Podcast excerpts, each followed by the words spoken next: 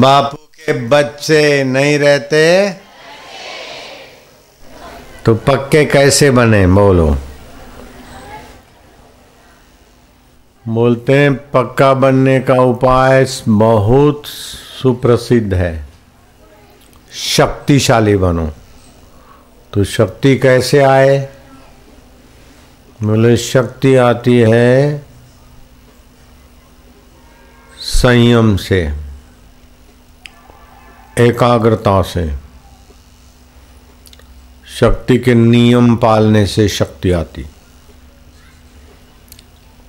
शक्ति सभी कामों में सफलता की कुंजी है। भक्ति में, युद्ध में, धंधे में, तंदुरुस्ती में। शक्ति और भक्ति शक्ति के साथ भक्ति नहीं होगी तो शक्ति अनर्थ कर देगी। रावण के पास शक्ति थी, लेकिन भक्ति नहीं थी। अंदर का सुख नहीं था। तो गलत रास्ते की चेष्टा करके रावण का विनाश हो गया। ऐसे ही कंस के पास शक्ति थी, राजसत्ता, लेकिन भक्ति नहीं थी। तो खुद परेशान, दूसरों को परेशान किया। तो भगवान की भक्ति होनी चाहिए। इंद्रिय संयम से शक्ति। और अंत तो शरीर को स्वस्थ रखना है, मन को शक्तिशाली रखना है तो इंद्रिय संयम। और रसमय रखना है तो भक्ति चाहिए। बिना भक्ति के रस नहीं आएगा। रस नहीं आएगा तो फिर विलासी बनेगा भिकारी बनेगा।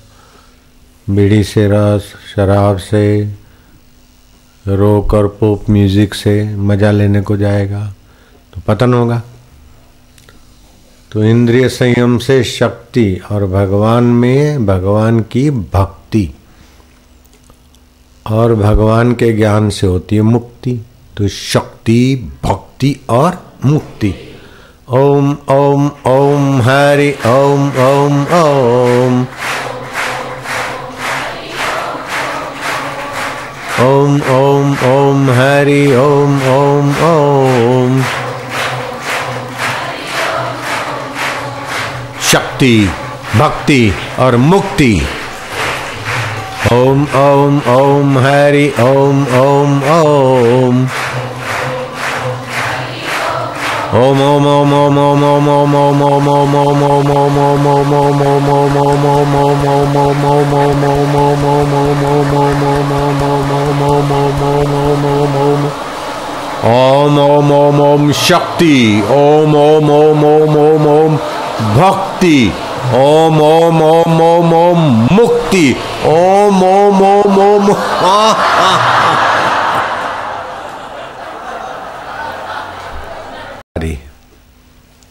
तो शक्ति, भक्ति और मुक्ति, इससे बेड़ा पार हो जाता है। तो भक्ति भगवान की की जाती है। तो भगवान की भक्ति के लिए मूर्ति होती है।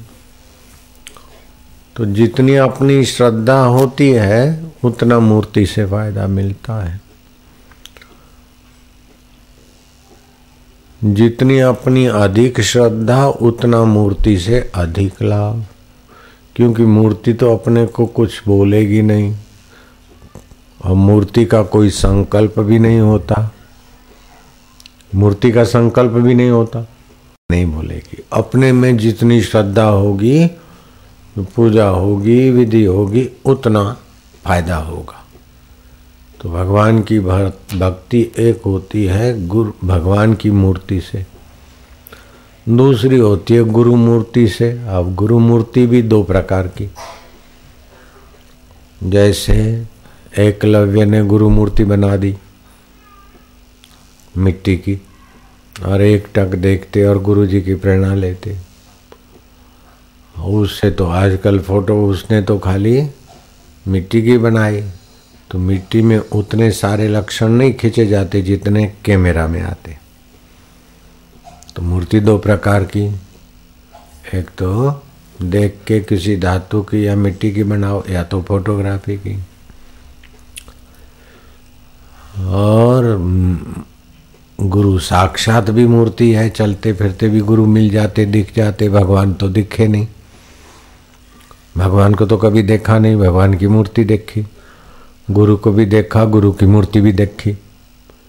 गुरु को बोलते, खाते, डांटते, प्यार करते, दुल्हार करते, सब देखा तो उसकी चर्चा भी होती।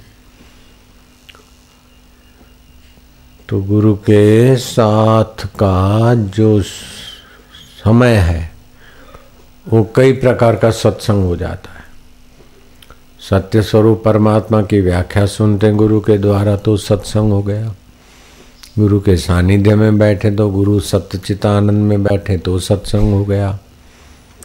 गुरु के देवी कार्य में लग गए लोगों को भगवान के रास्ते लगाने में। तो भी सत्कर्म हुआ, सत्स्वरूप भगवान के तरफ़ लगाते तो वही सत्संग हो गया। अथवा तो गुरु के साथ जो दिन गुजारे हैं, जो चर्चा हुई, वो चर्चा भी सत, चर्चा तो वो भी सत्संग हो गया। तो ब्रह्मज्ञानी गुरु का दर्शन, सानिध्य, सत्संग, उनकी दैविक सेवा, दैविक कार्य, ये सब सत्संग सत्संग बन जाते हैं। तो उपनिषद में आता है।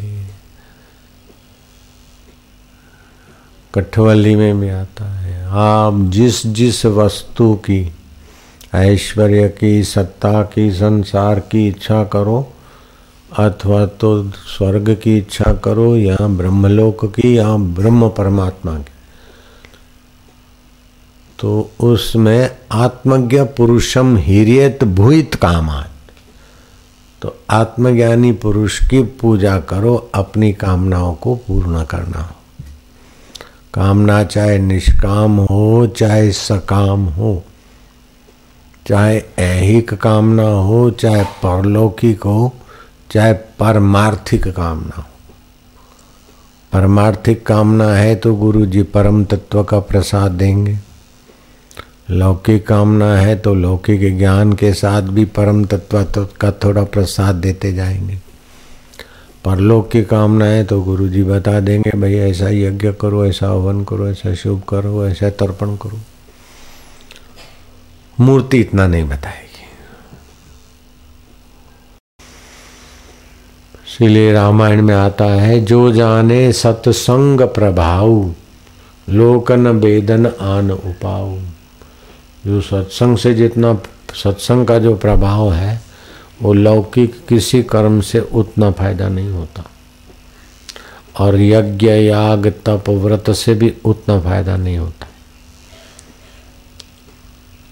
व्रत उपवास की अपेक्षा सतगुरु का प्रसाद खाना कई गुना हितकारी।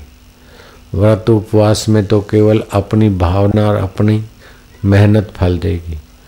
और सतगुरु का प्रसाद से सतगुरु का संकल्प अपनी श्रद्धा, दोनों काम। व्रत उपवास में अपनी मेहनत और वह गुरु के प्रसाद में अपनी श्रद्धा, अपना सद्भाव और गुरु का संकल्प। तीन चार हो जाते। ऐसे मूर्ति की पूजा में तो अपनी श्रद्धा होती और गुरु की उपासना में गुरु का भी संकल्प होता है तो दुगना हो जाता है। तो मेरे को तो दुगना लाभ हुआ। अरे, दुगना लाभ तो भी भाषा है, कई गुना लाभ हुआ। तो कबीर जी ने कहा, कबीरा वे नर अंध है। हरि को कहते और गुरु को कहते और। भगवान तो अलग है और गुरु अलग है। अरे बुद्धू भगवान तो अलग, क्या भगवान की तो मूर्ति है? बाकी तो गुरु में जो आत्मा है, वही सब में व्यापा परमात्मा भगवान है। भगवान को कैसी से अलग नहीं कर सकते। जो अलग हो जाए, वो भगवान नहीं होता। भगवान तो सर्वव्यापक है। सर्वव्यापक को अलग कैसे करोगे? अलग रह सकते हो क्या? तो आकाश जैसे विभू है, व्याप्त है। उससे भी ज़्यादा विभू व्याप्त सर्वत्र। सर्वे इंद्रियाणाम सब इंद्रियों में, सभी मनों में, सभी तनों में भगवान व्याप्त है। तो गुरु अलग कैसे हुए भगवान से?